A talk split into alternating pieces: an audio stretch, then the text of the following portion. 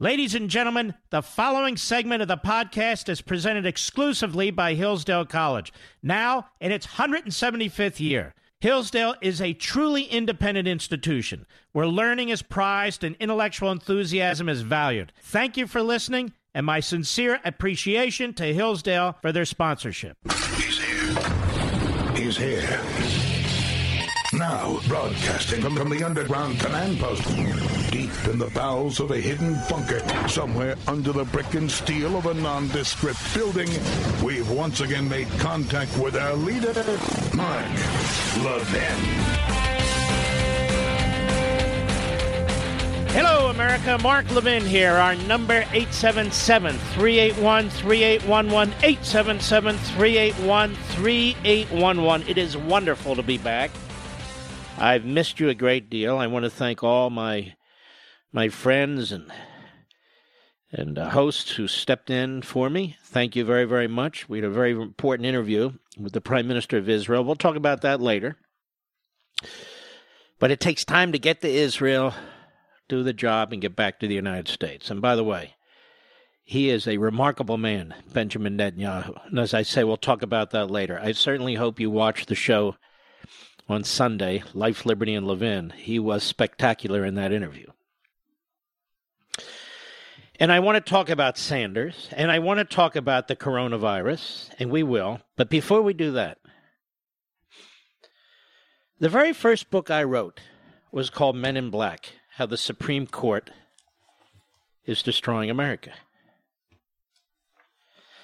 And it really is something to watch these so called experts and former federal prosecutors and defense lawyers and retired judges go on TV and defend the indefensible. Let me start from the bottom up. Judge Amy Berman Jackson. She's a federal district court judge, of which there are about 900, give or take. She was appointed by Obama because she was a leftist, and she was known to be a leftist. Obama had a litmus test.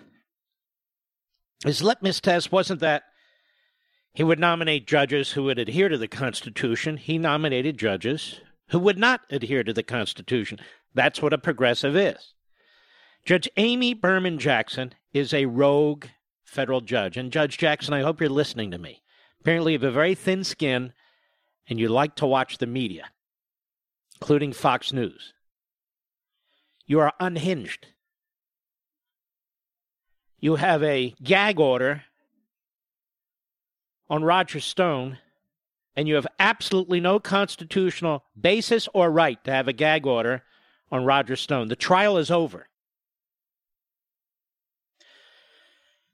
What you wrote about defense counsel that asked for you to recuse yourself was the ramblings and rantings of a hack. Of a hack. You went ahead and sentenced Roger Stone before you even bothered to look into legitimate allegations of a tainted juror who may well have held, withheld information or provided false information to the court. This happened in your courtroom. And you plow ahead anyway with the sentence. You're arrogant and you're not particularly bright. And you're doing grave damage to the judiciary, to the integrity of the judiciary, and to the public's view of the judiciary. You, not the president, you are damaging the judiciary. And I'll get to Sotomayor in a minute. Now, now she's attacking, apparently, in a closed courtroom, Tucker Carlson. She's attacking him, apparently, and I suppose others, for daring to reveal what are and were public tweets from the jury firm, foreman in the Roger Stone case. So this judge will not allow Roger Stone to speak, even though the trial's over. She makes outrageous, in closed session, allegations against Tucker Carlson. In other words, she has a real problem with freedom of the speech under the First Amendment. And apparently, due process when it comes to the prosecution of Roger Stone. And apparently, cruel and unhuman punishment when it comes to solitary confinement for that period of time for Manafort. This is a judge who should have recused herself because she is incapable of impartial justice. She doesn't cut it. She has a lifetime appointment, and apparently there's no way to deal with her. No way. You know, in the first book I wrote, Men in Black, I said the biggest myth about judges is that they're somehow imbued with greater insight, wisdom, and vision than the rest of us. That for some reason God Almighty has endowed them with superior judgment about justice and fairness. But the truth is that judges are men and women with human imperfections and frailties. Some have been brilliant, principled, and moral. Others have been mentally impaired, venal, and even racist. It's true.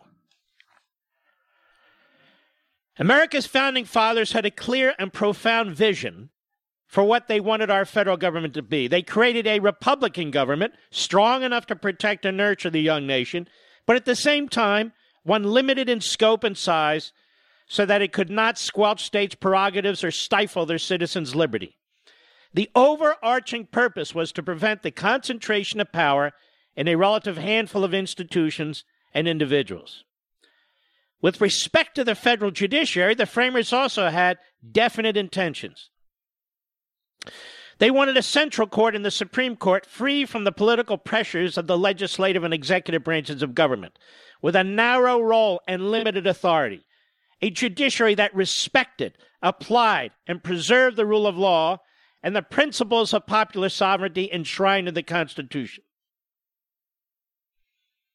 And were our forefathers to view the American federal government of the 21st century, I believe they'd be appalled activist judges have taken over our school systems, prisons, private sector hiring and firing practices, and farm quotas.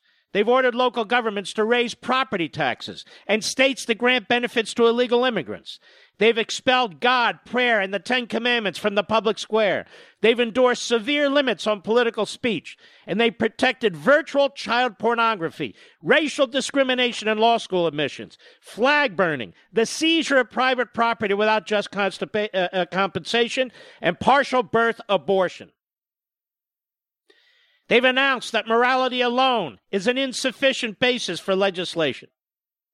Courts now second guess the commander in chief in time of war and confer due process rights on foreign enemy combatants, and they intervene in the electoral process. And yet, when I or others or the president dares to question their outrageous statements and conduct, it is he who is condemned and attacked. We have federal district judges, the overwhelming number of whom have been appointed by Obama and Clinton in over 50 cases, have put in place, since President Trump has been president, nationwide injunctions. One federal district judge in one district could be one town, one city, one region putting in place nationwide injunctions against this president and his policies. We've never seen anything like this before, ever. We have a federal judge in Washington, D.C., Amy Berman Jackson, who's unhinged. She's gone rogue. Viciously attacks Roger Stone's defense counsel when they even suggest she should recuse herself because of her obvious bias. Smears them, demeans them. When she's told, apparent in the public media and elsewhere, that the foreman in the jury trial was partisan and biased and incapable of impartial justice. She praised the jury. She bragged about the jury. And she plowed ahead with sentencing Roger Stone to 40 months in prison. And today, in secret, she attacks a Fox host, Carlson, because he takes public information and gives it additional public attention about the foreman. And today the judge rules well, we'll bring the foreman in here and ask her some questions. Wow. Wow. That's a dance. That's a joke. Meanwhile, wasn't that long ago where the Chief Justice of the United States said, We don't have Obama judges and Clinton judges and Reagan judges and Bush judges. We're all magnificent judges. We all adhere to our oaths. That was a bald faced lie. A lie. A disgrace. And don't forget, defense counsel asked that this foreman, the juror who became the foreman, be dismissed during voir dire. But the judge said no. The judge said no. That's who this judge is. And if the President of the United States pardons Roger Stone, and I'm not going to be like others and put pressure on the President, the President will make his own decision. It's not a litmus test. You watch how they attack him. We haven't heard from Schumer and Pelosi and the Democrats criticizing this rogue, unhinged judge, now have we? We haven't heard the media criticizing this rogue, unhinged judge, have we? Nor will they. Because she's highly political and partisan. And she knows it, which is why she reacts emotionally, viscerally, angrily when she's called out on it, whether in official court filings or on the Fox News channel or behind this microphone. I've been on to her from day one, from the Manafort case. I don't come to this late, and I don't come to this lightly. I've spent my entire career dealing with judges in one form or another, dealing in the law in one form or another, and I've never, ever seen anything like this. And I'm not even a fan of Roger Stone. Quite the contrary. But I do think he deserves at least as much due process as a terrorist, as a mass murderer, as an illegal immigrant, as a recidivist in New York City. And I do think Judge Amy Berman Jackson raises a serious problem in this republic. What are we going to do about judges who defy the rule of law and due process in the Constitution. What are we going to do about judges who dress up in black robes, demand to be called Your Honor, and pretend that they're impartial judges? What are we going to do about federal district judges who issue nationwide nationwide injunctions when they know, in fact, they're conducting themselves in violation of over 200 years of tradition. And I want to remind you of something when you hear these so called experts on cable TV who attack the president. He shouldn't do this, you know. All these judges, but for the Supreme Court, all these judges and all these courts were created by the political process, by one judiciary act or another. There are no federal district judges in the Constitution. There are no appellate judges in the Constitution.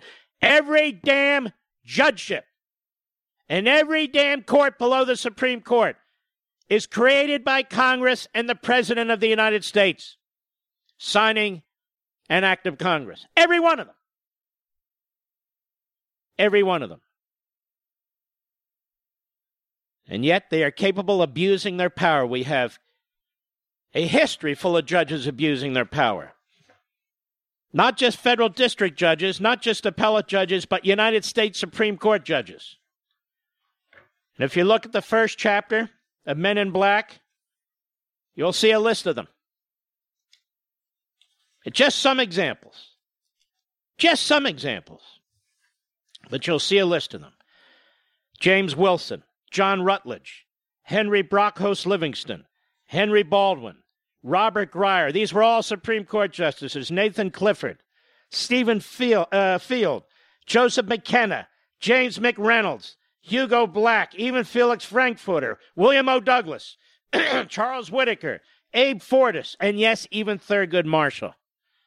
When we return, let's talk about Justice Sotomayor. I'll be right back. Mark Levin.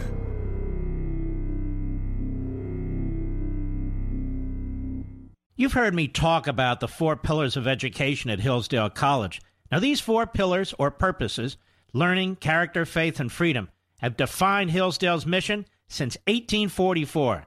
I'd like to focus on the first pillar learning. Hillsdale understands, as America's founders did, that a proper education is essential to preserving free government. Among other things, young people must be taught about America's great heritage of liberty. They must be taught about how government works and the importance of the Constitution. And they must develop the skills to become useful citizens and the virtues required for self government. Because so many high schools, colleges, and universities fall short in these areas today, Hillsdale has expanded its mission nationwide. For example, through its free online courses, its free monthly speech digest Imprimis, and the classical K through 12 charter schools it's helping to found coast to coast. Discover how you and your children can learn from Hillsdale College too. Go to levinforhillsdale.com.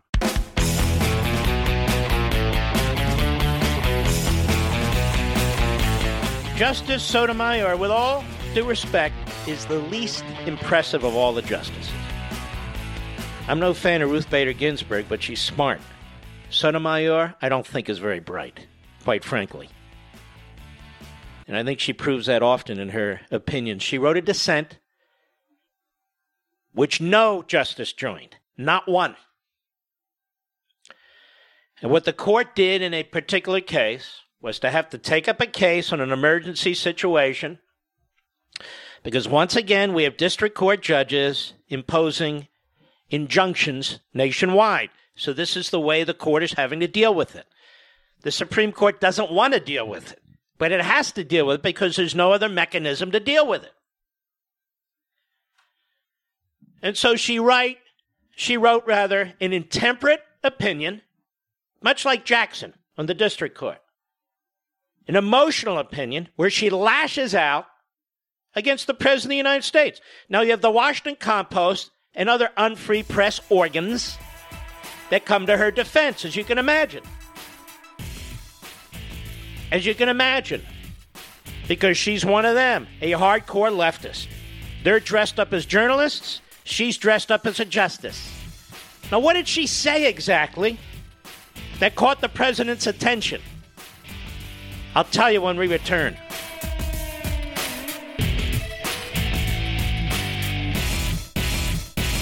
You've heard me talk about the four pillars of education at Hillsdale College. Now, these four pillars or purposes learning, character, faith, and freedom have defined Hillsdale's mission since 1844. I'd like to focus on the first pillar learning.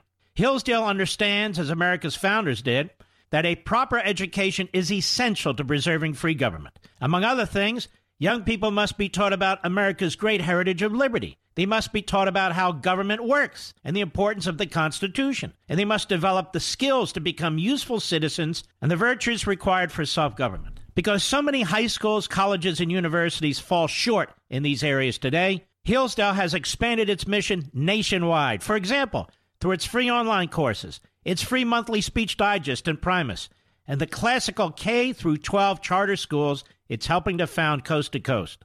Discover how you and your children can learn from Hillsdale College too. Go to levinforhillsdale.com.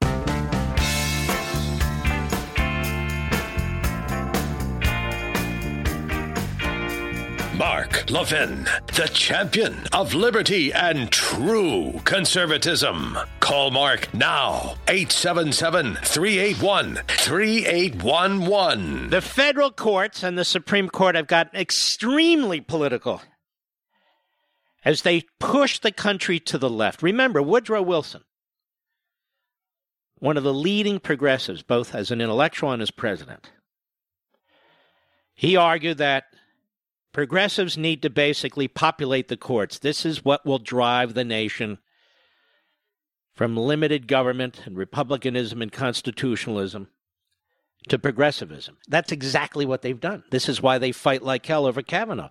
Kavanaugh's not even really a hardcore constitutionalist. But they want their court. They want Sotomayor's. That's what they want. And so she writes in this rather pathetic opinion where the court again has to step in to deal with one of these national injunctions. She says, among other things, most, perhaps most troubling, the court's recent behavior on stay applications has benefited one litigant over others. Now, who is she talking about? Trump. She's basically saying the majority is stepping in to help Trump. Not to deal with this problem they're having with these radical, rogue district judges like Judge Amy Berman Jackson. She also said the Supreme Court, quote, is partly to blame for the breakdown in the appellate process. But Nate, make no mistake, she goes on, such a shift in the court's own behavior comes at a cost. Stay applications force the court to consider important statutory and constitutional questions that have not been ventilated fully in the lower courts on abbreviated timetables and without oral argument. They upend the normal appellate process, putting a thumb on the scale in favor of the party that won a stay. So, what she's basically arguing is the court the constitutionalists on the court and the quasi constitutionalists on the court are doing Trump's bidding. Not a word about the rogue district judges who have forced the Supreme Court majority in a number of cases to step in. And they don't want to step in, but they have to step in because these cases can take years and years. And what the media are not telling you and what Sotomayor is not telling you is, as an example, the immigration cases.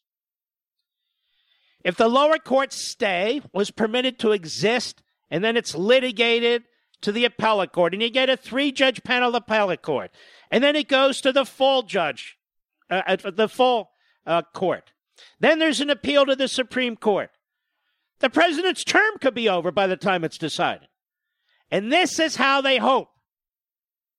This is how they hope to reverse a duly elected president's perfectly legal and constitutional decisions, to bog them down in left wing courts with left wing judges. That's what's going on, so you understand. So the President of the United States He's aware of this. He sees this, not just by watching Fox. He's got a lot of lawyers. You saw some of them are really great. You saw them during the impeachment trial. And he also takes on Ginsburg.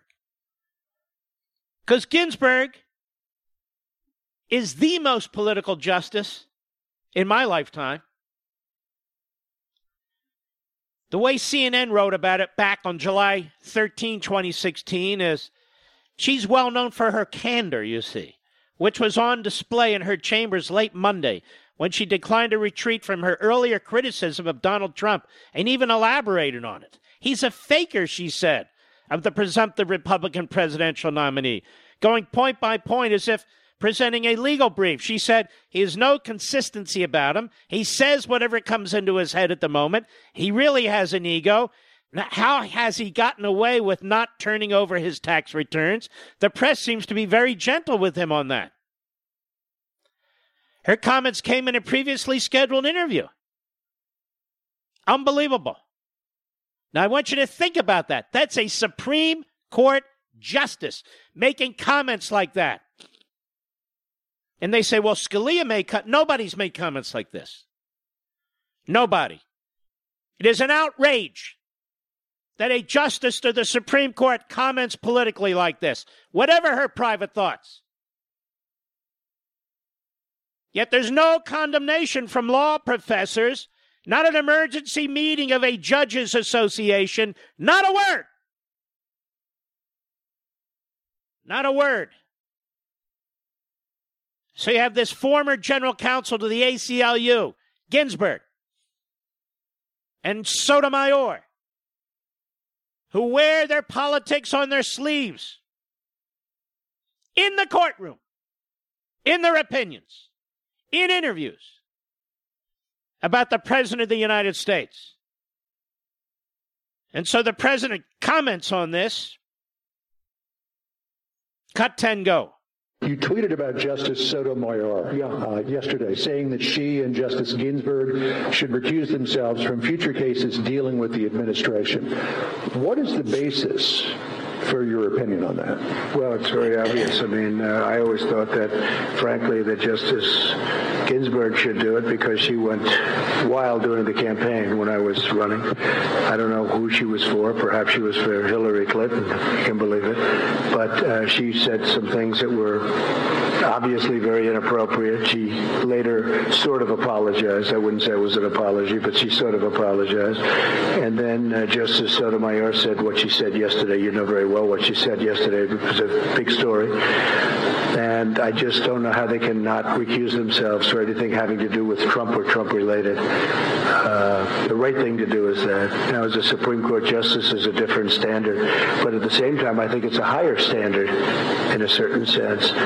So they'll have to decide what to do. But her statement was so inappropriate when you're a justice of the Supreme Court, and it's almost what she's trying to do is take the people that do feel a different way and get them to vote uh, the way that she would like them to vote. I just thought it was so inappropriate, such a terrible statement for a Supreme Court justice. Mark, why are you spending so much time on this? Because if I don't, nobody else will. That's why. They're going to run to the debates and run to Senate. I'll get there. But this is a big deal. We have a rogue federal judiciary with Obama appointees, Clinton appointees, and others who are abusing their offices, abusing their power. Whether it's Jackson or Sotomayor or Ginsburg and others. And they know it, and I know it. John Roberts follows up. Here's the president. Cut 11. Go. What, what, was inappropriate about the statement? I'm, I'm not an attorney, so I can't really look well, into know these. The statement was, John. Well, so she seemed to criticize the White House for running to the Supreme Court at the drop of a hat. Well, let's stop there. No, John, it's not at the drop of a hat.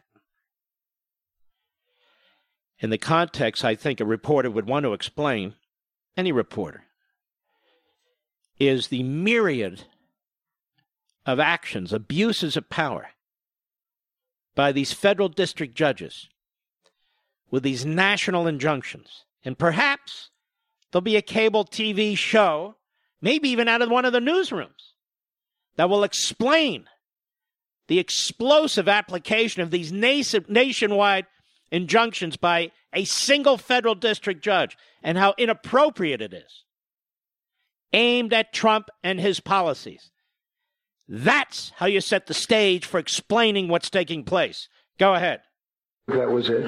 But I think what she did say is she's trying to shame, the way I look at it, she's trying to shame people with perhaps a different view into voting her way. And that's so inappropriate. So let's see what happens. We have things, whether or not they recuse themselves, both. I mean, look, Justice Ginsburg, during my campaign, you know, I protested at the time. She apologized uh, in a very minor form.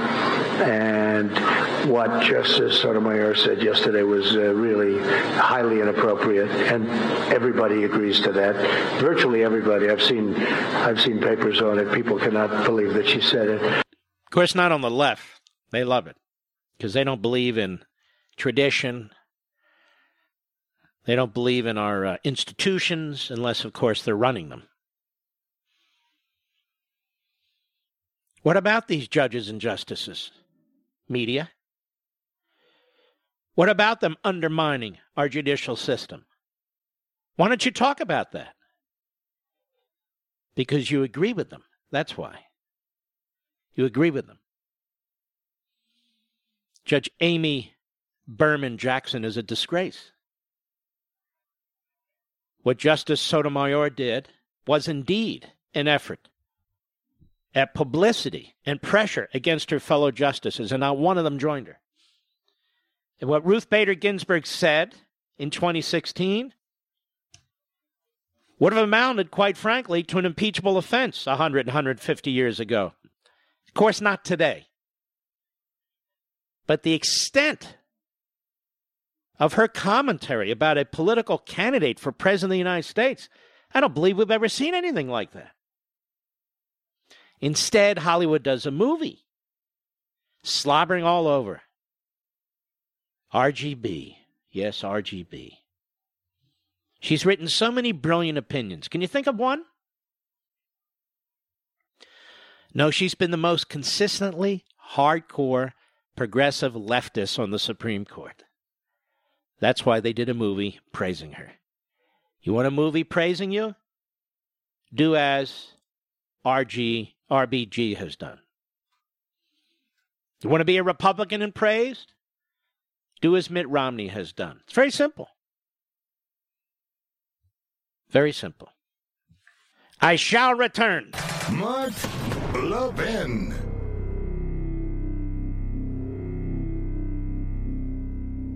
You've heard me talk about the four pillars of education at Hillsdale College. Now, these four pillars or purposes learning, character, faith, and freedom have defined Hillsdale's mission since 1844. I'd like to focus on the first pillar learning.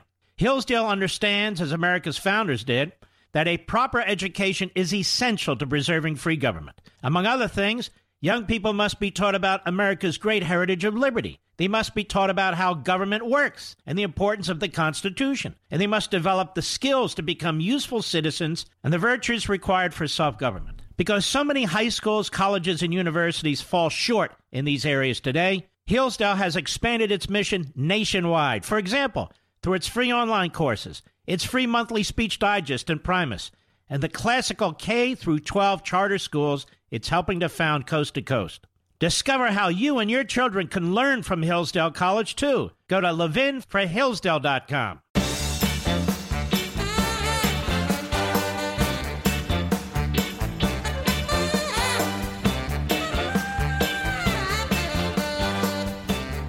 See, the judges can make political statements. They can put gag orders on citizens. They can attack members of the media. They can attack the President of the United States. But if the President of the United States responds, and rightly so, and legitimately so, he's the problem. If a person in the media responds who's under attack, they're the problem. And if a defendant whose life is on the line wishes to speak out about what's taking place against him, he'll be thrown in prison in solitary confinement if he dares to open his mouth against the judge. So, what the hell's going on here, ladies and gentlemen? I'll tell you what's going on. The judiciary's out of control. I said it in my first book, and I'll say it again. It's out of control. These federal judges live a cloistered environment. Your Honor, Your Honor, Your Honor. They put on black robes. I'm surprised they don't put on white wigs anymore. They have absolute power, which is exactly why I believe they should be term limited. Term limited. In the Liberty Amendments, I talked about term limiting Supreme Court justices. I was wrong. They should all be term limited. And there needs to be a process set up to deal with appointments and confirmations. How do you get to a judge like Jackson or a Sotomayor or a Ginsburg? Incredible. Disgraceful. They want to run the immigration system. They want to run our school systems. They run. They want to run our wars. They want to run our school systems. What is it that they don't want to run? They've nationalized our culture. So if Anthony Kennedy, over a course of years, writing opinions that he knows will serve as the basis for same sex marriage. Now, you may support it, fine, but that's not the way you achieve it by judicial edict. You achieve it by persuading your fellow citizens in the states. But that's not good enough. That's not fast enough. Now we have abortion on demand. Abortion was supposed to be rare and early. Now it's a choice. And if a baby dies on a steel table because of a bad abortion, quote unquote, we have a governor of Virginia. We have a governor of New York that thinks leave it alone and let it die. Let it flop on the steel table like a flounder. They call it a choice. You don't treat a dog that way, let alone a human being. Thank you, Supreme Court. Don't get me started. The media is starting, barely starting to talk about Sanders, not to any legitimate extent or substantive extent in his flirtation with and his embrace of communism, Marxism, totalitarianism but they still won't talk about his anti Semitism. And we're going to talk about all of it. That's right, I said it. Media matters, Mediaite. You other sleazeball reprobates, get ready. Because Mark is back. And I'll be right back. From the Westwood One Podcast Network. He's here. He's here. Now, broadcasting from, from the underground command post, deep in the bowels of a hidden bunker, somewhere under the brick and steel of a nondescript building, we've once again made contact with our leader, Mark Levin. Hello, America. Mark Levin here. Our number 877 381 3811. 877 381 3811. Bernie Sanders. Like most old Reds and Marxists, Bernie Sanders hates his country. Can you tell me one speech he's ever given that has been pro American? One speech he's ever given that's been pro founding fathers? One speech he's ever given in defense of the United States Constitution? One speech he's ever given in defense of private property rights? All of these and others are principles of the American founding. One speech. You can't find one. Not one. And yet I can give you speeches and statements he's made in defense of the old Soviet Union which is responsible for murdering tens of millions. I can point to you his support for the communist regime in Nicaragua. Even went to Nicaragua in the 1980s. I believe it was the seventh anniversary of the communist regime there, uh, in support of the communist regime. It's back, by the way, killing people and shutting down newspapers. Bernie Sanders calls that democracy. Bernie Sanders refuses to call for the removal of Maduro. He supported Chavez. Doesn't talk about that much anymore, does he? And he's been a long-time supporter of what he calls Cuba. That's right, Cuba. even today. No, he doesn't support the nasty stuff that goes on in Cuba. They have a wonderful literacy program in Cuba. But what good is literacy if you can't speak freely and you can't write freely? He doesn't really mean a literacy program. He means a propaganda program. So you learn how to chant the same thing.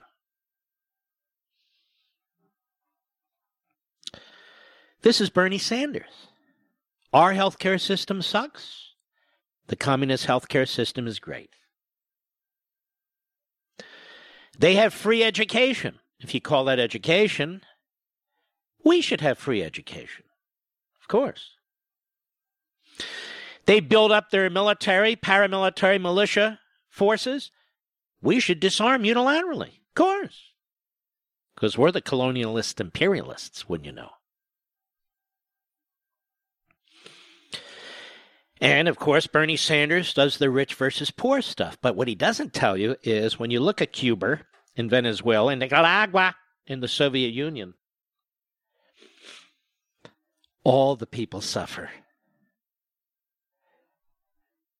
The communal system requires everybody to give up their property, their homes, their farms, their wealth, whether it be meager or enormous. Everybody is to be the same, except, of course, those who implement these genius plans. And you must shut down all forms of resistance. Is there a communist regime that doesn't? Whether it's newspapers, radio, television, or the internet? Name one. There's not one, but but Bernie Sanders was very impressed with the subways in the Soviet Union and the artwork. And he thinks it's very unfair when you talk about bread lines. At least they have bread, he says. So it's good they have lines. At least they have bread. Some places there's no bread, so there's no lines, you see. It's a stupid old man, really. And like most Marxists, of course, they hate America because America is the pinnacle, is the bulwark against Marxism. Is there another? So you must attack America, a big, complex, diverse society. You must find the areas of imperfection, which you will always find in your own lives, in the lives of others, in every institution you're aware of, let alone a big institution. Every single person doesn't go to college who wants to go. So we have to nationalize it. Every single person doesn't get the doctor they want when they want it, so we have to pretend they can under the Bernie Sanders program. And it can all be paid for. Don't bother with the math. It can all be paid for. Just steal as much as you possibly can from the people who invent things, create things, hire people. Just take it from them. Legalize massive wealth redistribution and stealing. And if you're a Marxist and you hate America, there's another country you hate too. It's called Little Israel. This is where the media won't go. And this is why I'm attacked so viciously through the lies and propaganda of Media Matters and Mediaite who stand with anti Semites and bigots against yours truly. Is there any debating that Linda Sarsour is an anti Semite and a bigot? Or Ilhan Omar or Rashida Tlaib, and yet they're all surrogates for Bernie Sanders. And he likes them and wants them to be his surrogates. And there are many more, many more. Bernie Sanders attracts anti Semites and bigots. If Donald Trump did, or any Republican candidate did, you'd never hear the end of it. Be all over the Constipated News Network and MSLSD. But they hide it. Why do they hide it? There's many Jewish people who, who work at these networks. Wolf Blitzer, Jake Tapper. There are others. Same with CNN. Yet they hide it. You look at Media Matters, funded by billionaires and millionaires and reprobates of all income strata. Why would they stand with Bernie Sanders and Linda Sarsour and Ilhan Omar and Rashida Tlaib and attack little old me with their cherry picked st- sentences and headlines? Why would Mediaite, which is founded by Dan Abrams, a Jewish fella, come to the defense of the bigots and the anti Semites in defense of Bernie Sanders? Shouldn't we all be talking out about this? Shouldn't we all be speaking out about this? So Bernie Sanders, who they say is leading the Democrat pack for nomination for President of the United States. And while I was out of the country, I tweeted and posted on Facebook to you, my fellow conservatives. Don't celebrate this man, even with tongue in cheek, as the potential nominee of the Democrat Party, which is the biggest political party in the country. Don't defend him against the Democratic establishment like we give a damn about either. When you see evil, and Bernie Sanders is evil, Marxism is evil, Bigotry and anti Semitism is evil. When you see it, you fight it. You don't look for political advantage. And you don't wring your hands, oh, the establishment's out to get Bernie Sanders. Who cares? Good. Be far better if the Democrat Party were, in fact, a moderate party. So we weren't scared to death. Should the Democrat Party succeed? That's not what we stand for, is it? No, it's not. I'll be right back. Mark Levin.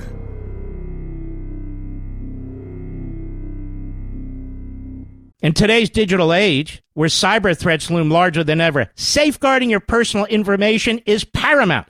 So why is Congress considering a law that could put your credit card data at greater risk of being hacked and exposed to foreign networks? This Durbin Marshall credit card bill could jeopardize your financial data, make it more susceptible to cyber intrusions. It's a controversial bill that proposes a shift in billions of dollars worth of consumer transactions to payment networks that lack the robust security measures consumers rely on. Who could possibly want that? Well, the answer woke corporate megastores seeking to inflate their multi billion dollar profit margins. The Durbin Marshall credit card bill will undermine our safe and convenient payment systems and endanger your data security. It's time to take a stand. Visit electronicpaymentscoalition.org. Make your voice heard. Tell your senators to oppose the radical Durbin Marshall credit card bill, paid for by the Electronic Payments Coalition.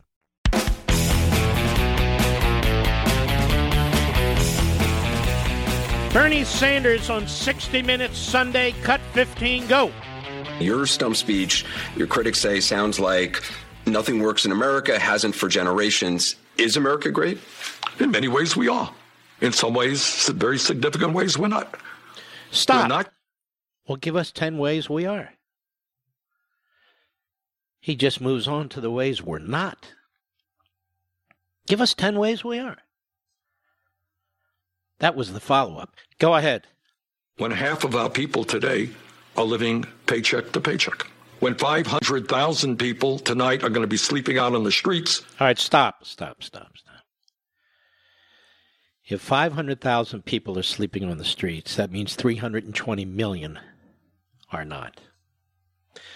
And some of the people who are sleeping on the streets are drug addicts, are mentally ill who've been released from courts, excuse me, from uh, mental institutions, really since the Nixon administration and a federal judge in Massachusetts, particularly in Boston, ordered their release. It's nothing to do with America or the American system. People make their own decisions in many respects.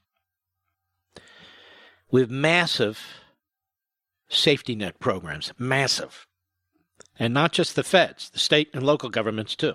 We're going broke paying for them. And if Bernie Sanders really feels this way, why does he favor open borders and endless migration of immigrants from other countries who are pouring into this country, who take the jobs of American citizens. His policies make no sense. In fact, they're counterintuitive. People living paycheck to paycheck. Well, some people are, some people aren't. Some people save their money, some people don't. But we have a, a fired up economy right now, even with the drop in the stock market, which has nothing to do with the president's economic decisions. A lot of what happens in the stock market, particularly right now with the coronavirus, is psychological. We'll get to the coronavirus in the last hour because I want to address it in my way. But rather than saying 500,000 people tonight are going to sleep on the streets, why don't you say 320 million people are going to sleep in their homes? Why don't you mention that? Why don't you mention that we're doing better in this country than in any other country on the planet? Why don't you mention that? Go ahead including 30,000 veterans. You know, my father came to this country at the age of 17 without a nickel in his pocket, couldn't speak a word of English, had very limited education. Yes, so. Cut 16, go. Here he is explaining why the Cuban people didn't rise up and help the U.S. overthrow Cuban leader Fidel Castro. He educated the kids, gave them health care, totally transformed the society. We're that's not, that's not what happened. They were slaughtering people to make sure they wouldn't rise up. Lawyers, teachers, professors, doctors, as well as farmers, merchants, anybody who wouldn't join the revolution, anyone who was considered a threat, anybody who ratted on anybody was executed or thrown into a gulag. Women were raped, were tortured, that's why they didn't rise up. Not because he gave them health care and he educated their children. This is a very, very demented, sick man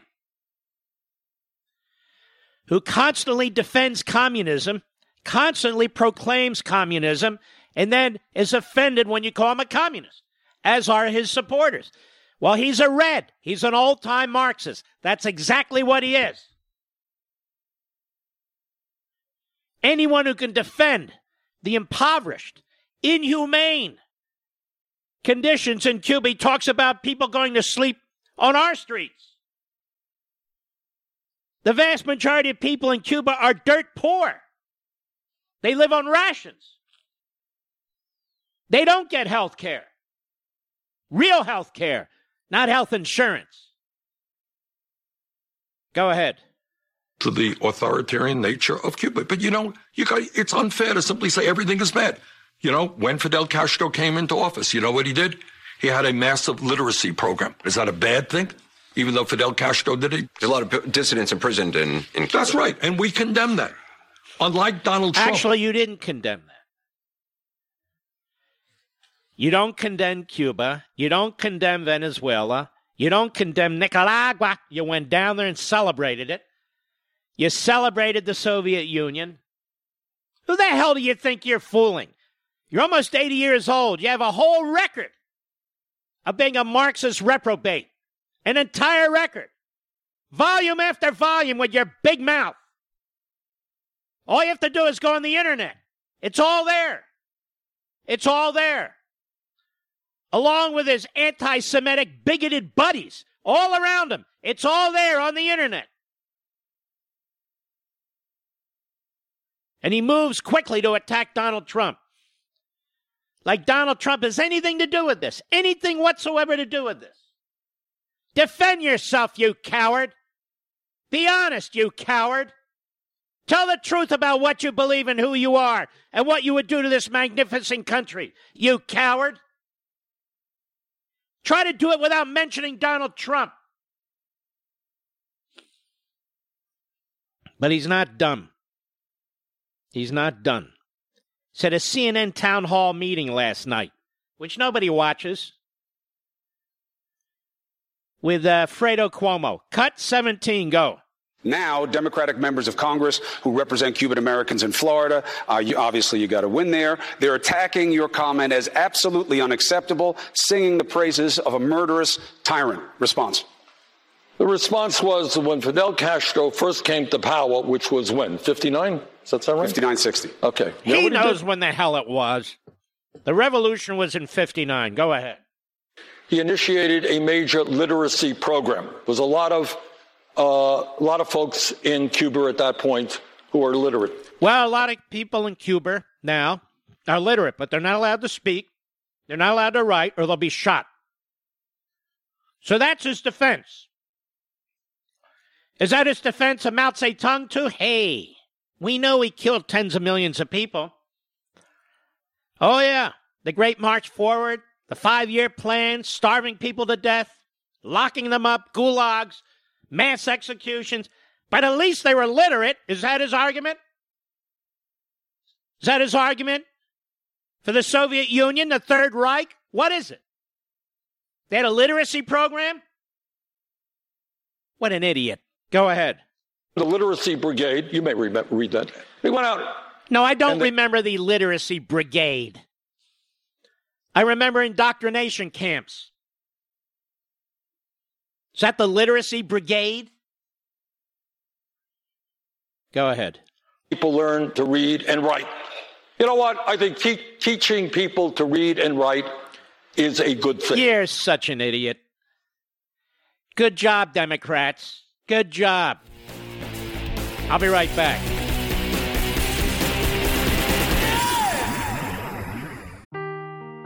Seeking the truth never gets old. Introducing June's Journey, the free to play mobile game that will immerse you in a thrilling murder mystery. Join June Parker as she uncovers hidden objects and clues to solve her sister's death in a beautifully illustrated world set in the roaring 20s. With new chapters added every week, the excitement never ends. Download June's Journey now on your Android or iOS device or play on PC through Facebook Games.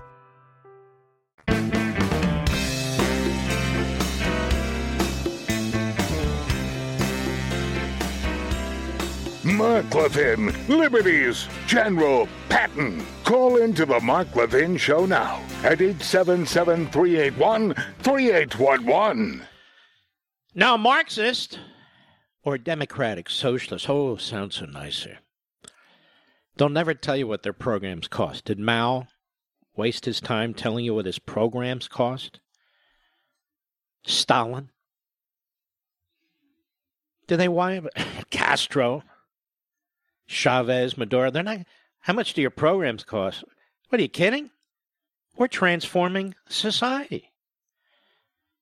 We're changing everything. Who cares what they cost? We don't have to sit here with a sharp pencil and figure out what these things cost. It's not what we're about. We're not about costs. We're about destruction. We call it transformation. Bernie, how much do your programs cost? Cut 18, go.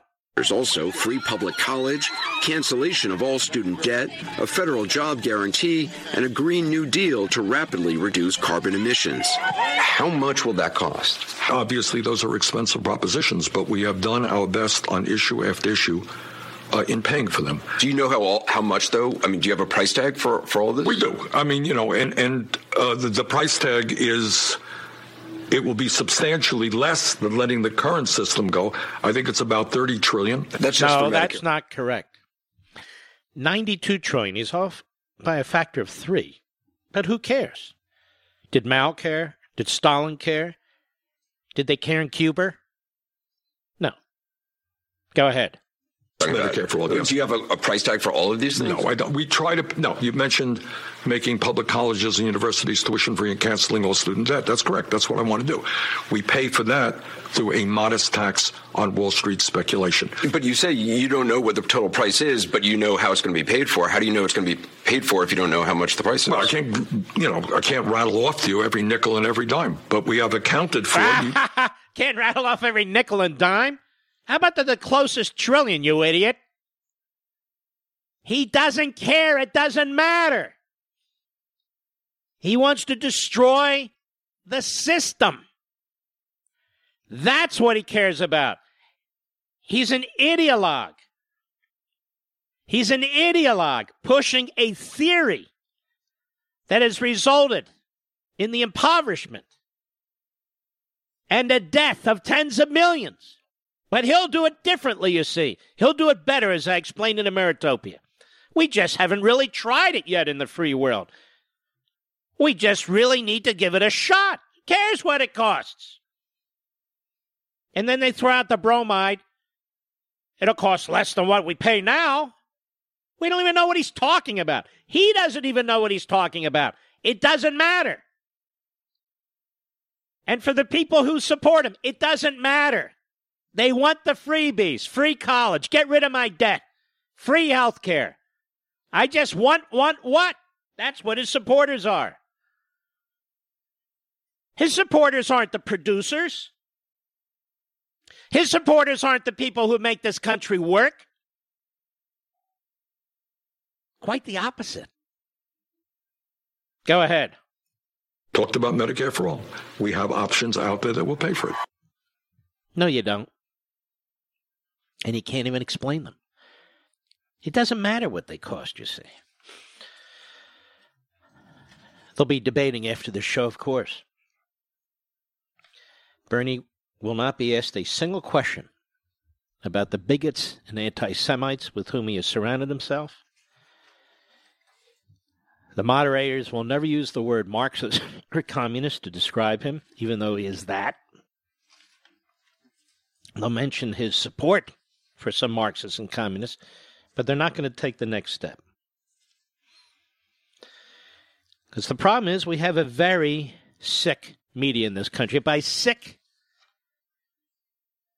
I mean unhealthy. A media that is collectively a propaganda tool of the Democrats. Not even a Bernie Sanders, of the Democrats. Social activism. And they are desperate to defeat Donald Trump. We've written about them in, in Freedom of the Press, I have. And one of the big reprobates is a fellow by the name, you know who it is, Mr. Producer, Jim Acosta. Jim Acosta wrote a book. Actually, he probably didn't write it, somebody else did, that nobody read. Jim Acosta does a broadcast that nobody listens to. But his disrespect for the President of the United States should disqualify him if, the, if, if CNN were a true news operation, would disqualify him from covering the President. You cannot have somebody who hates the target of the reporting doing the reporting or you don't get the closest thing to objective news reporting that you can get. But we know CNN, the constipated news network, doesn't believe in that anyway. Here's a perfect example. President in India today. Cut 12, go. Just wanted to follow up on uh, my colleague's question about Russian interference. Can you pledge to the American people that you will not accept any foreign assistance in the upcoming election? No, no let's stop right there. That's not a question. That's a smear job. That's a smear job. The president has never accepted foreign assistance from any foreign country. Bill Clinton did, the Chinese military. Hillary Clinton did, the dossier. So when you ask a president who's the victim of these tactics a question like that, you're intending to try and humiliate him on the international scene. It's not a serious question. It's not a real question. It's an attack. It's an attack. President won the election fair and square. You know, they build up this Mueller. We get the Mueller report. The Mueller report says there was no such thing. They still don't pay attention to the facts. Jim Acosta is not a journalist. He's a drama queen. It's what he is. It's what he is. He's a self serving, self promoting buffoon. And I write about his ilk in Unfreedom of the Press. In other words, the news is about him. It's not about informing the American people. You ask a question like that, it's a it's it's it's a question where you can't answer it properly. If the president says, "No, I'm not going to ask for foreign assistance," Makes it sound like, what? You mean he would have? Go ahead. I no help from any country, and I haven't been given help from any country. And if you see what CNN, your wonderful network, said, uh, I guess they apologized in a way for, didn't they apologize for the fact that they said certain things that weren't true? Tell me, what was their apology yesterday? What did they say? Mr. President, I think our record on. Now, now, stop. He was ready with this. He has his line ready because he's a very dumb guy, Jim Acosta. Low IQ. So he had his line ready. Mr. President, I think our record on delivering the truth, go ahead. Truth is a lot better than yours sometimes, Your you don't mind is, me saying. your- let me tell you about your record. Your record is so bad you ought to be ashamed of yourself. You have probably I'm the not worst ashamed of anything, and our You probably have the worst is not record in the history sir. of broadcasting. And why isn't he ashamed or his organization ashamed? They've done some horrible things over there at CNN, like push the dossier, like give some of the information, some of the questions to Hillary Clinton in advance. And there's a lot more than that. Again, it's easy for you in, as individual citizens, and you can conduct journalism yourself, actually, in this country. Do a lot better job than so called journalists. There's case after case after case with CNN lying. The whole Russia collusion thing, CNN pushed every night. A lie. A lie. Jim Acosta said there are no caravans. What does he mean, caravans? An invasion? Uh, They're right in front of his face. So Jim Acosta's a hack. Pure and simple. I want to keep moving on because uh, there's just a lot to get to since I've been away. the coronavirus. Ladies and gentlemen, let me tell you a sad truth. The CDC was right today. The corona virus will hit America at some point. We have big borders. The president has done everything he can to secure the southern border. The Democrats have done everything they can to prevent him. But people come in through boats, they come in through planes, they come in through trains, they come in on foot, they come in on bikes, they come in on automobiles and trucks. It doesn't take much. It doesn't take much. You can do everything you can, but you can't bubble wrap the country. And so at some point, to some extent, some way there'll be a breakout. I'm not saying it'll be a pandemic or an epidemic, could be, but we're not going to be able to prevent it completely. It's just not possible. It's like preventing the flu completely. It's not possible. So, what the Democrats have done, as soon as I heard Schumer, I knew it, in anticipation of reality, of human reality, of scientific reality, they are now trying to politicize the coronavirus. So when, at some point, it strikes our country, they'll blame the president. The president didn't act fast enough. He didn't spend enough money. He didn't have the right people in the positions.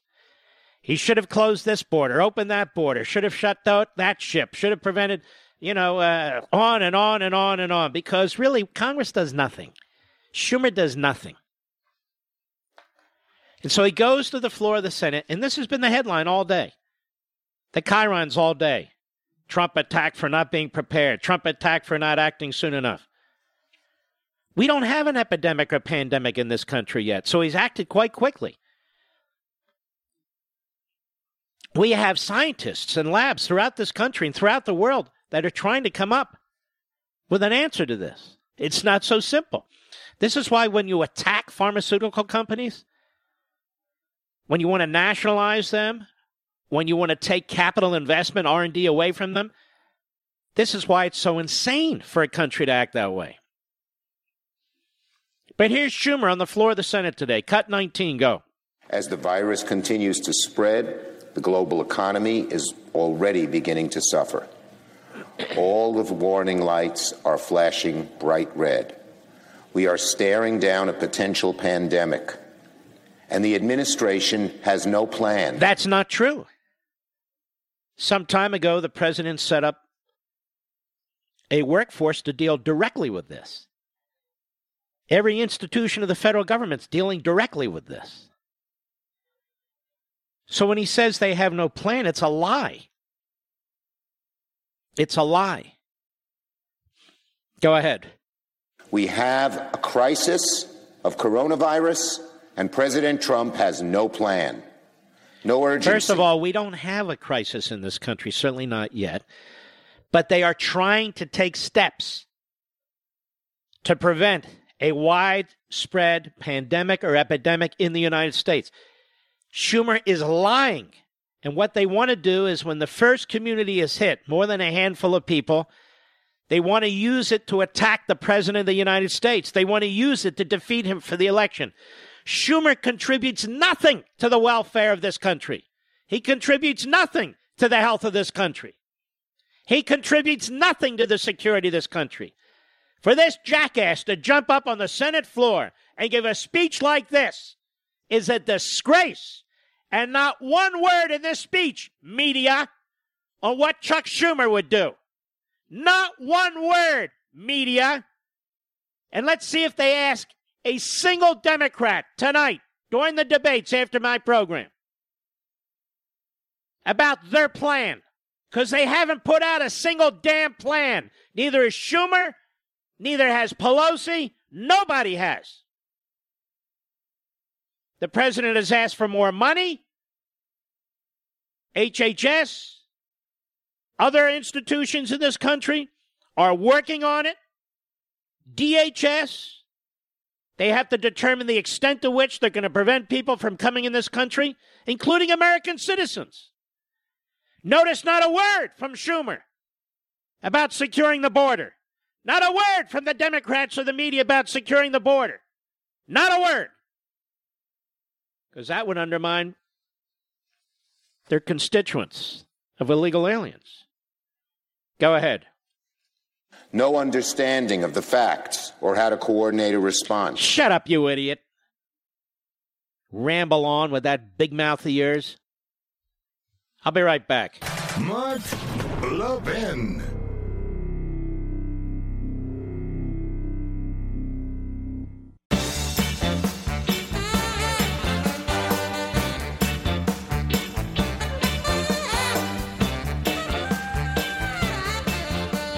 I see Chris Matthews had to apologize for a uh, reference, albeit indirect, to the Nazis and uh, I guess Sanders supporters, Mr. Producer. Wasn't a direct reference, but close enough. Tell me, has the Morning Schmo apologized to the president and his supporters for referring to them or his guests referring to them as neo Nazis? No. You see how it works, ladies and gentlemen? You can be called neo Nazis, white supremacists, white nationalists, on and on and on. You'll never get an apology from a Scarborough or a Mika Brzezinski or anybody at MSNBC. But in the case of Bernie Sanders, they get an immediate apology. Immediate. Why pay over 21% in interest if you can pay under 4%? It's that simple. Some credit card rates are now over 21%, whereas many mortgage rates are under 4% interest. Some even charge 3% or less, depending on your loan program. That is a huge difference. Stop burning your money. Make today the day you call my friends at American Financing. Learn how a mortgage refinance can add up to $1,000 back to your monthly budget, maybe more. Their mortgage consultants will explain how you can consolidate your high interest credit card debt into your mortgage without setting your term over. So, you have one manageable monthly payment to focus on. Not every lender can do that, but American Financing can. They've been helping people just like you for over 20 years. They're good at what they do, and that's saving people money. So make the 10 minute call right now. Trust me, you'll be glad you did. Call 888 900 1828. That's 888 900 1828. or visit AmericanFinancing.net. American Financing, NMLS 182334, www.nmlsconsumeraccess.org. I think we should have Martha MacCallum on the program to discuss her book about Iwo Jima, Mr. Producer. She's written a fantastic book. She was motivated by the death of a relative who she would find out about later in the beautiful letters, I uh, find about later in the beautiful letters that he had written home. And I'd love to interview her about it. Because my grandfather, as you know, my mother's father, also fought at Iwo Jima. Now, her relative at the time was 18 years old. My grandfather was 34 years old. He was considered an old man by those standards. But when we were attacked at Pearl Harbor, he immediately joined up, as did my father, who was 17 at the time in the Army Air Corps. But you have the 75th anniversary of the Battle of Iwo Jima. I'd love to have Martha on the program to talk about her book. So we will do that. Lots more. I shall return. From the Westwood One Podcast Network.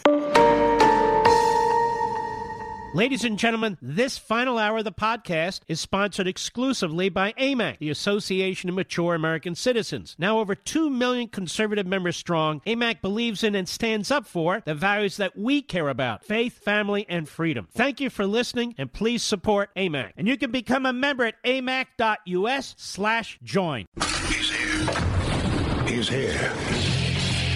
Now, broadcasting from, from the underground command post, deep in the bowels of a hidden bunker, somewhere under the brick and steel of a nondescript building, we've once again made contact with our leader, Mark Levin. Hello, everybody. Mark Levin here. Our number 877-381-3811, 877-381-3811. I was gone last week and Monday because I went to Israel with my wife, Julie, and uh, I interviewed the prime minister there, Benjamin Netanyahu, for a full one hour. Um, and that's what makes the program unique Life, Liberty, and Levin. It's not just a show of cheerleaders and people, you know, hacked off at each other, trying to get information conveyed to you and to other people. And he was superb. Given all that he's facing, he was superb. And the polls now show that he and his party have a slight lead over the challenging party. The challenging party is called Blue and White. It was formed to defeat him. It really stands for everything and stands for nothing. And part of the coalition of votes that they need coalition of parties, like minor parties, is from what they call the Arab List, a list of Arab parties that oppose the existence of the state of Israel. Can you imagine relying on those votes in the Knesset to become the prime minister, and yet this guy Benny Gantz, that's exactly what he's doing. Exactly what he's doing. So I want you to hear a little bit of what we discussed on uh, Life, Liberty, and Levin this past Sunday. Cut one, go. Well, you have a big election coming up, and I'm a little perplexed as an American. you, uh, you've entered into this peace deal with the President of the United States. You've negotiated this peace deal. And this peace deal um, benefits Israel quite considerably, and the Palestinians too, in their own way. But in terms of Israel, expand your boundaries legally, increases your security. Um, but this is what I'm perplexed about. You're running against an individual, this blue and white party. And I'm looking at this from afar. I don't quite understand what the blue and white party stands for. You've got Arab parties that are part of the blue and white party. The leaders of these Arab parties don't support the state of Israel. So my question to you is you negotiate these things, you're the prime minister, and you look at this, how does your opposition plan to institute a peace plan that expands Israel's boundaries, increases its security when it's relying on Arab parties that don't believe in Israel's existence? Uh, the Blue and White Party is a leftist party in disguise. Uh, remember, the majority of Israelis are basically right and center right. So, in order to get center right voters, they pretend that they're a center right party and that they will take up the terrific Trump plan that uh, has been put forward by President Trump that's very good for Israel. It has Israel applying Israeli law, uh, adding to uh, Israel's sovereign territory. Important places like the Jordan Valley, it's a strategic buffer against invasion and smuggling of weapons from the east. Uh, it recognizes the legitimacy um, and the sovereignty of Israel over uh, communities in, in our ancestral homeland in Judea and Samaria. This is completely anathema to uh, blue and white, and their leaders said the opposite just a few months ago. But when the Trump plan came out, they said, oh, we're for the Trump plan. There's only one problem with that. A, they're not. B, they've said horrible things about President Trump uh, just before the Trump plan was announced, uh, like comparing him to uh, Hitler. And three, they're dependent on the support uh, in the Knesset, in our parliament, to form a government on uh, the joint Arab list that says to them, if you actually accept the Trump plan, you won't be prime minister. So they're not going to adopt the, the Trump plan, which would be a historic miss. We have here the deal of the century, the opportunity of a century. We're never going to have something like this. And the only one who, uh, uh, who will implement it is me. Uh, and I think the voters are getting, uh, you know, getting that message. Uh, so we have an historic opportunity. I don't intend to miss it. I intend to do it. But the only way that I could do it is if I'm elected prime minister. So that's what I tell our voters. The other guy is dependent on uh, on a, a, joint Arab list that refuses to recognize the state of Israel and will certainly not support the uh, uh, the Trump plan in any way.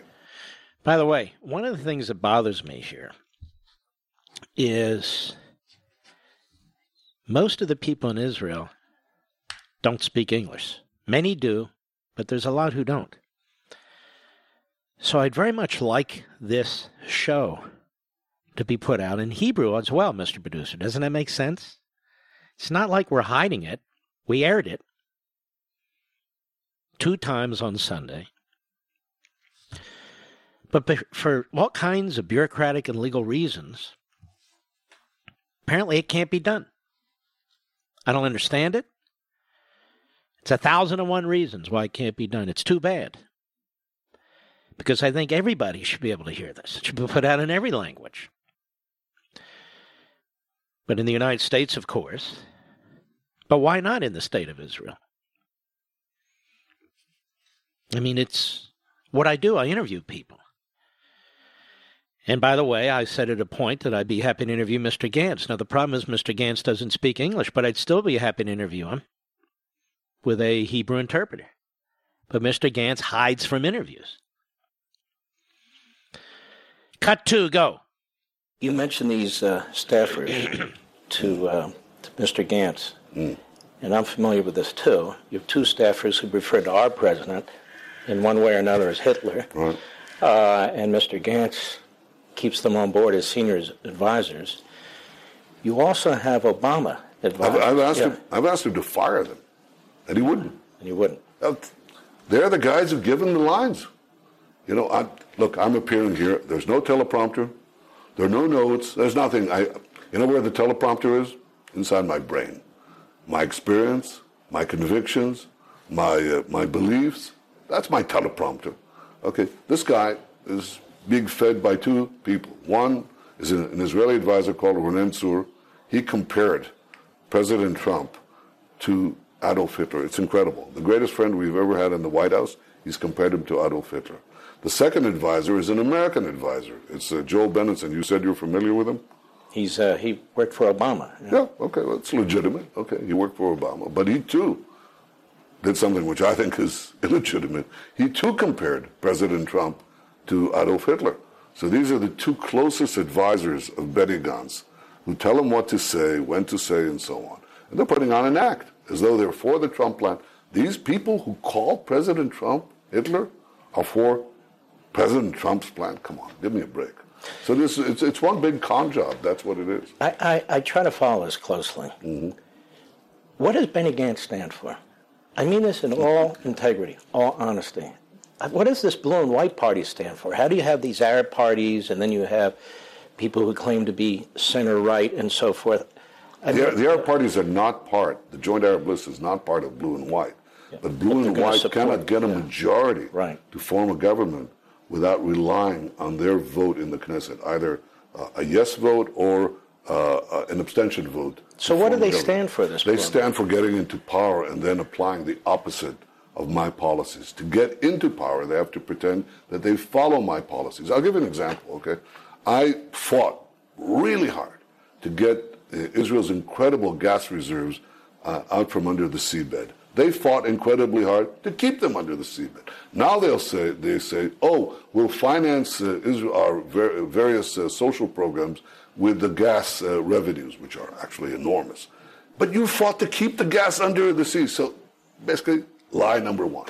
Lie number two, we're for the Trump plan. They're not. Lie number three, uh, we're uh, against the Iran deal. In fact, Benny Gantz was for the Iran deal. I'm glad President Trump agreed with me, made a bold decision to get out of the Iran deal, but Gantz wanted the Iran deal.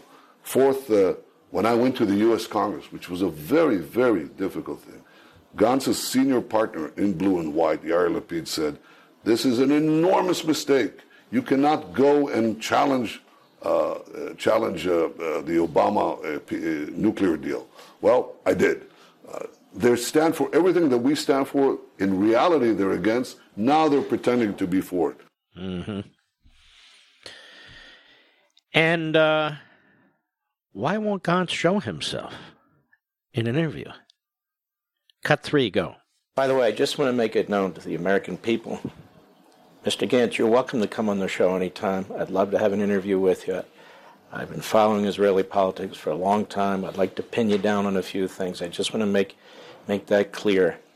You know. Well, listen, I don't think you're going to have much luck. I invited uh, Benny Gantz to a debate. In fact, three debates on the economy, on security, on uh, foreign policy.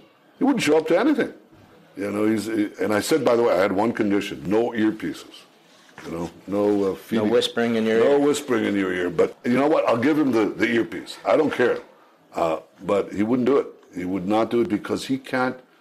uh, You know, it's he, he can't stand the pressure of a TV debate. And I asked myself, you know, uh, being the prime minister of Israel is arguably the toughest job in the world, or none tougher. How is he going to withstand the pressures of being the prime minister of Israel if he uh, can't stand the pressures of a debate? He can't even stand the pressures of a Mark Levin interview. You can't be prime minister if you can't stand up to that. He is so charismatic, substantive, bright as hell, and funny. And funny. And hated by the left. Hated by the left media. He has individuals, even within his own party, with stilettos out to stab him in the back because they want him to get out of the way so they can try to become prime minister. And they have a corrupt attorney general with a corrupt police who are trying to take him out. And yet he sits for this interview for an entire hour and he fights. Keeps his sense of humor, sharp as can be, loves our president, loves our country. It's a remarkable man. I'll be right back. Mark Levin.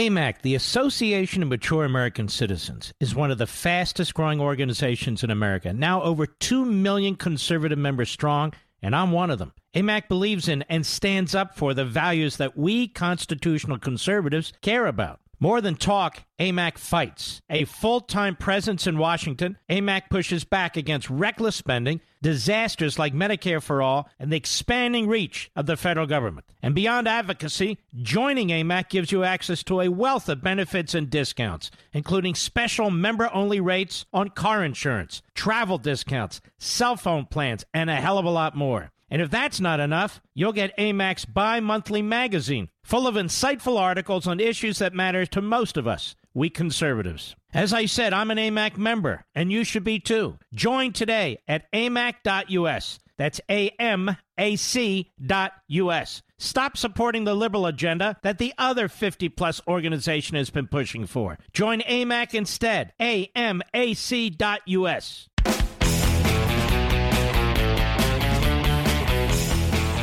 Benjamin Netanyahu on Life, Liberty, and Levin on Sunday. Cut four, go. I have to ask you this. Uh, as I watch your journalists in this country, for the most part, very unimpressive. Some very good ones. America, same thing, but here it's even worse. Um, I have to ask you this question, but I've, I've been reading this from some bloggers and others, journalists. Do you think one of the reasons that Mr. Gantz is not so publicly available to people who would like to question but about a whole panoply of issues. There's been this talk about the Iranians having compromising information, even a video. I'm not trying to be provocative. Let, let me stop there. here. I, I, I, I didn't want to press the point too hard with the prime minister. There are reportedly iPhone type videos of Gantz in sex acts, Mr. Producer, that the Iranians have. I couldn't really put it that way. I wasn't comfortable putting it that way. And so you have the inevitable blackmail situation. And there have been reports in newspapers, hit and run reports. They don't really focus on it because they want Netanyahu to lose. In the New York Times and other publications and other journalists. But the uh, the Iranians have stuff on this guy. Gantz. Go ahead. Do you think that in part could be one of the reasons? Well, these reports are very disturbing because uh, the Prime Minister of Israel has to be able to pressure Iran and not be blackmailed by Iran. So th- these reports uh, seem to imply that Mr. Gantz would be uh, subject to potential blackmail from Iran, and I, that's terrible. I mean, we have to make sure Israel deserves a strong prime minister who can apply pressure on our enemies and not be pressured by them. Uh, and I think I've proven that I can do it. And I can tell you, I don't think Benny Gantz, I, I just don't think he's up to the job. And I say that uh, uh, as objectively as possible.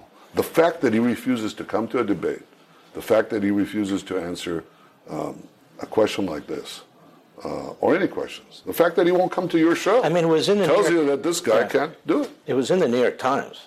It's been in other publications. Well, then yeah. you know it's sort of kept down because people want to they keep it down because they want him to win, uh, and they don't want anything that would uh, compromise his victory. How much time do I have, Mr. Producer? Cut five, go. I want to swing back to Iran. You've brought it up several times. Israel's greatest enemy? Right. President of the United States takes out Soleimani. Mm-hmm. He's criticized by some elements in our country, by some elements throughout the world. Now, why in the world would anybody criticize the President of the United States for taking out the number one terrorist on the planet? I think this was a great action. I think it was the first the first leader in the world to uh, applaud the president for this action. This uh, uh Soleimani was responsible for the deaths of thousands of innocent people, including Americans. Uh, he was the principal, I wouldn't say even um, executioner, I would say he was the architect and the generator of Iran's uh, empire. The, that, that is the aggressive expansion of Iran by building Shiite militias controlled by Iranian commanders that he appointed uh, in Iraq, uh, in Syria, uh, in, in, in Yemen, throughout the Middle East. Uh, and he, he, was, he was really the architect of Iran's uh, imperial ambitions, which knew no bounds. He killed people, he massacred people, and when the president took him out, he did a service not only for American security, but for the security of the Middle East and the world. And I can tell you, since I'm in contact with many Arab leaders, that's another change that has happened. Most of the Arab leaders in, in, in the Middle East uh, and many of the Muslim leaders in Muslim countries around the world, they now have very strong relations with us. If you ask them what they'd vote for, you'd be surprised. There are bloggers in Saudi Arabia, you know, my, one of my most ardent fans, okay? He's a Saudi blogger who says, who came here, by the way, and he says, Bibi, Likud, only Likud, you know, and that's repeating itself ad nauseum everywhere. Well, you know, when I speak to the Arab leaders, they all applauded President Trump for knocking out the most dangerous terrorist that Iran has put uh, on earth. So I think, you know, I think he should be applauded, period. Uh, and that shouldn't be a partisan issue. When we come back, folks, one final important clip of my interview with uh, the Prime Minister of Israel, which I hope you saw, but if not, I'm playing the audio of it for you. I wish it was entirely in Hebrew so the Israeli people could see it as well, but apparently that's not going to happen. Also, I'm going to do one other thing after the bottom of the hour. I'm going to applaud Chris Wallace. You heard me. I'm going to applaud Chris Wallace of Fox, who's under attack by CNN for saying something that really that really is so correct and so right about journalism and about Jim Acosta. You got to give credit where credit is due. That's what I do. Call them as I see them. So we got a lot left in a short period of time. I hope you'll be right back. I will.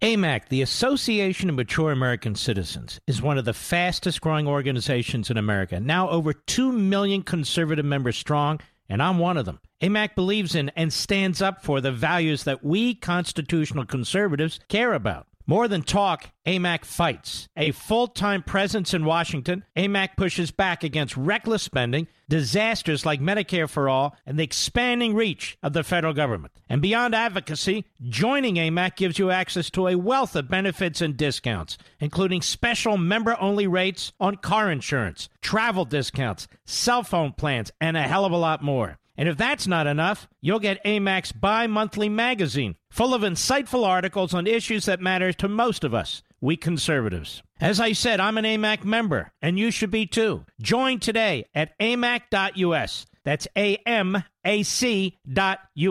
Stop supporting the liberal agenda that the other 50 plus organization has been pushing for. Join AMAC instead. amac.us.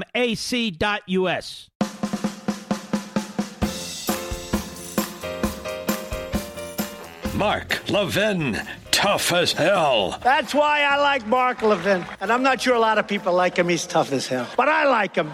I love him. Call in now. 877 381 3811. And we love you, Mr. President.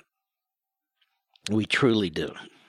Okay, the final clip I'm going to play of Benjamin Netanyahu and my interview with him for my Fox program. Cut six, go. You bring up the Arab countries.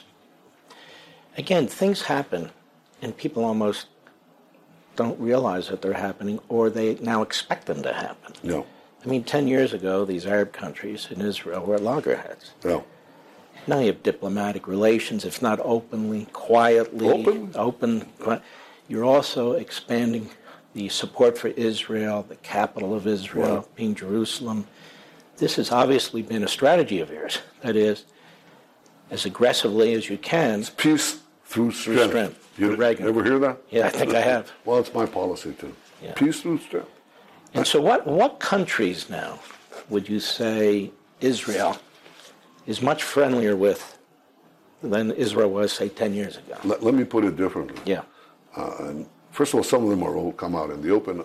A year ago, the late Sultan Qaboos of uh, Oman invited uh, uh, invited me and my wife for a very, very moving visit with him. We spent uh, a day and a half together, uh, literally the entire day and a half. We had a dinner that lasted until the morning uh, with fantastic European music and Arab music. It was just incredibly moving. He knew he was on his last days. Um, he was very sick.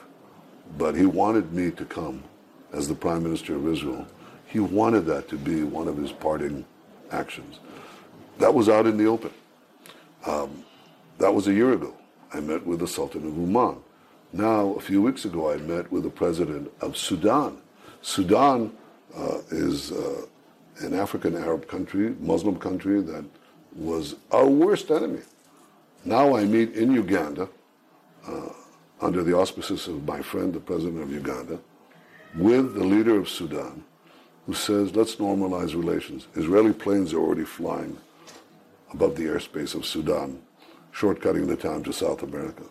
It's tremendous. I was in Chad, a Muslim African country that had no relations with us, and I was there. We reestablished relations. That was a few months ago. So something.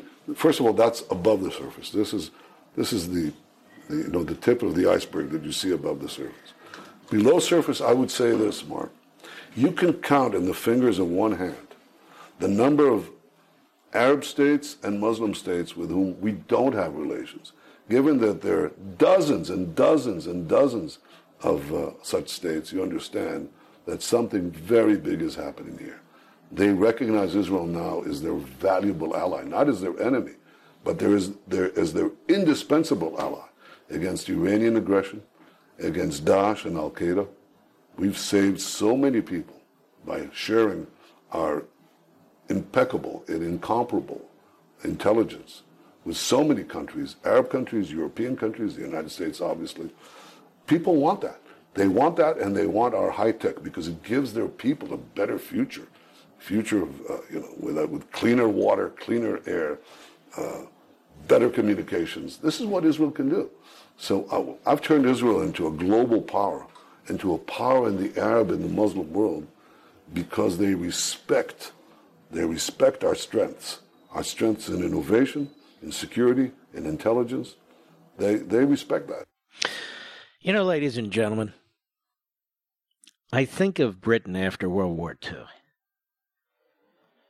One of the greatest statesmen in the history of mankind, Winston Churchill.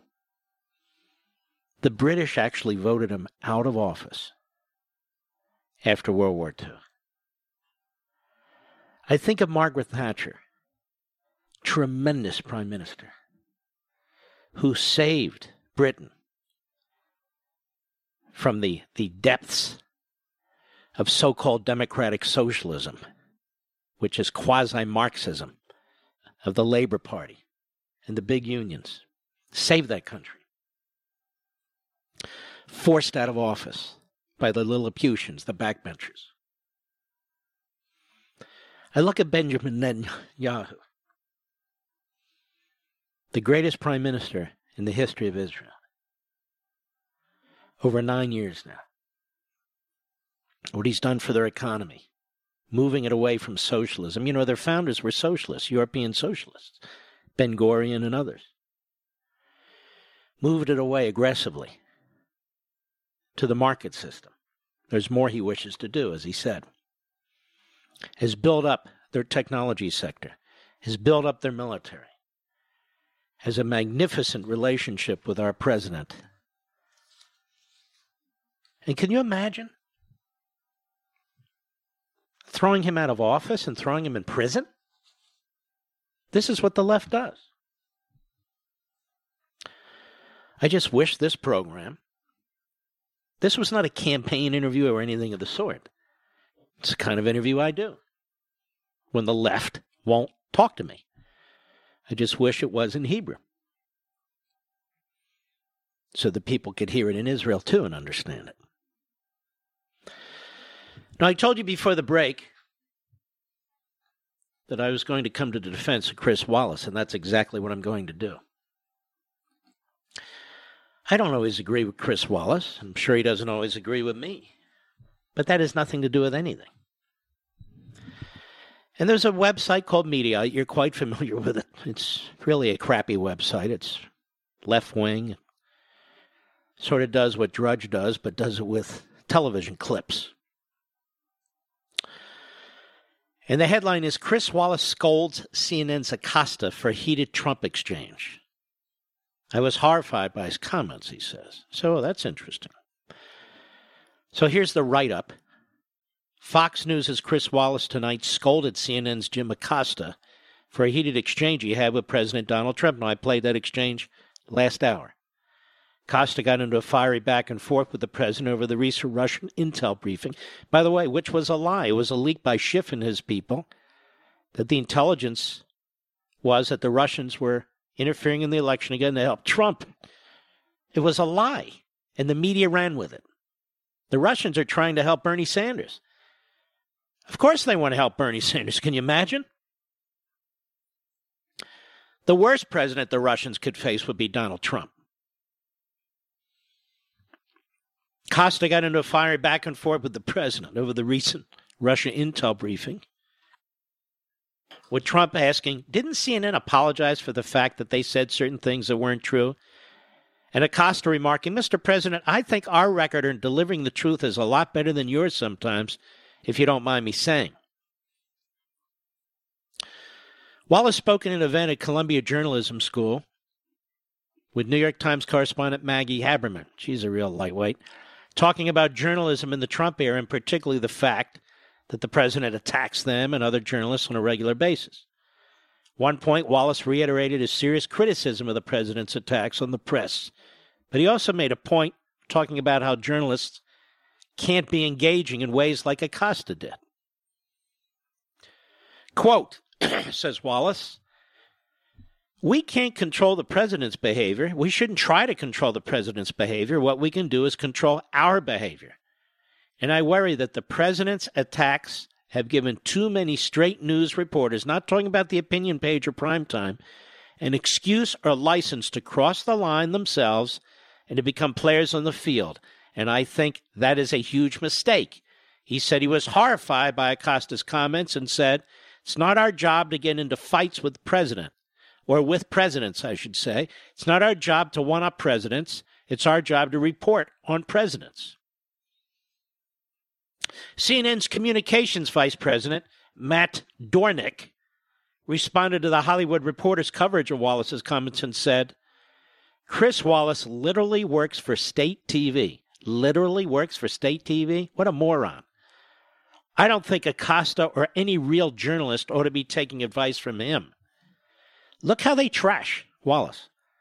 Chris, if only you spent as much time and effort sharing these morsels of wisdom with your own colleagues. This is CNN's response. But Chris Wallace is exactly right to this extent. Don't get engaged in personal one on one with the president, whoever the president is. Ask your question, make your point, ask your follow up, and move on move on. You're not there to try and humiliate or one up the President of the United States. That's not your job. The problem is CNN is run by Jeff Motherzucker. He views this as his job. So does MSLSD. That's how they view their job. They are destroying what's left of journalism. They are an unfree press. They are ideologically driven. That's who they are. Wallace's point is exactly right. It's not our job, he says, to get in fights with presidents. It's not our job to one up presidents. It's our job to report on presidents. And for this, he's under attack. Well, not from here, Chris Wallace. You're exactly right. I'll be right back. Mark Levin.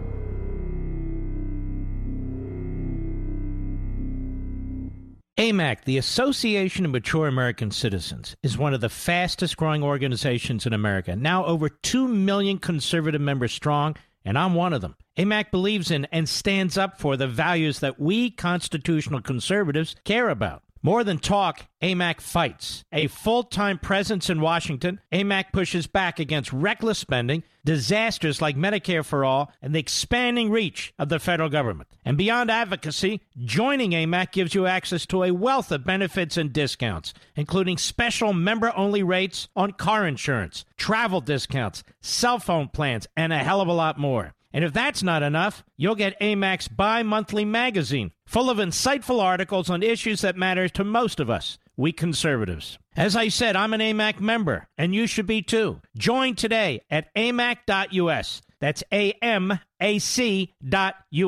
Stop supporting the liberal agenda that the other 50 plus organization has been pushing for. Join AMAC instead. A-M-A-C.us.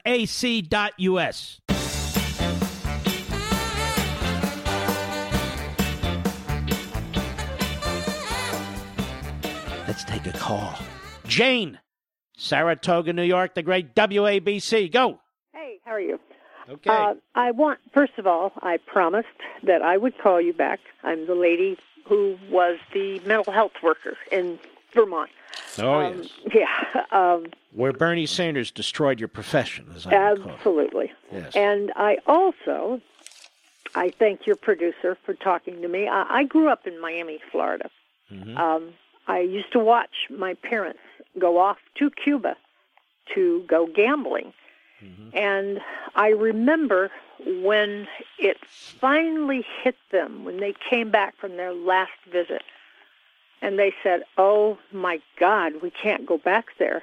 It's horrible. People are being beaten in the streets, uh, possibly literate people, Yes, but they're literate being people beaten, being beaten in, the streets. in the streets for Mhm. their opinion, um, starving, being arrested. And my mother said, who was a great political climber in her day, uh, she said, "Oh dear, I guess we can't go back and gamble anymore." She was a valley girl. My daddy wasn't. Uh, my daddy said, "Hell no, we're not going back." He said, "People are being tortured." This is what Bernie Sanders encourages, and And he's a liar. He is a pathological liar. The evidence is not only overwhelming, it's ubiquitous. What's taken place in Cuba for uh, now more than half a century, what's taking place now in Venezuela, what took place in the Soviet Union, what's taking place in Nicaragua. He supported all these regimes. Oh, I don't support the authoritarianism. Well, when you support authoritarianism and totalitarianism, the police state tactics come with it. This guy is a fraud. He is a liar.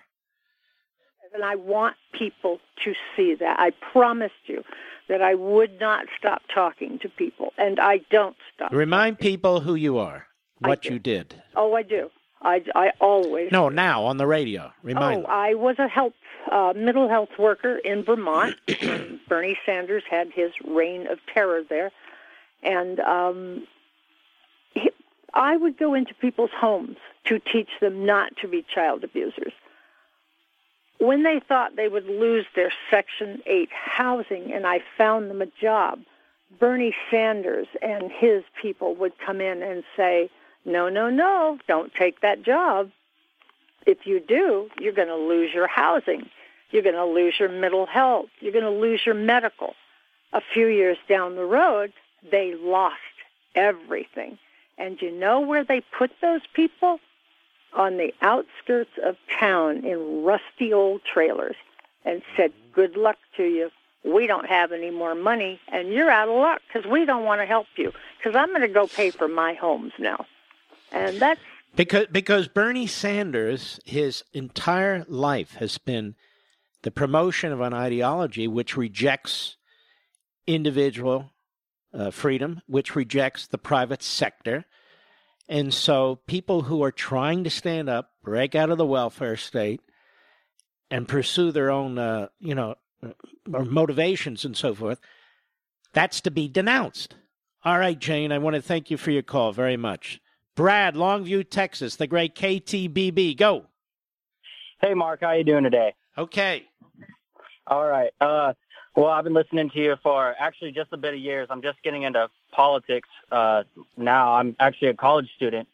And Wonderful. It just amazes me how my generation just takes and takes and takes, yet they were they they never give anything back, and they're all following Bernie like a you know like a sheep to slaughter, and it's just I, I just I, I'm at a loss for words at you know how people can just blindly turn an eye and Listen, don't hang up. I want to send you a copy of Plunder and Deceit. We need to get your address. That book was written for really your generation, Plunder and Deceit.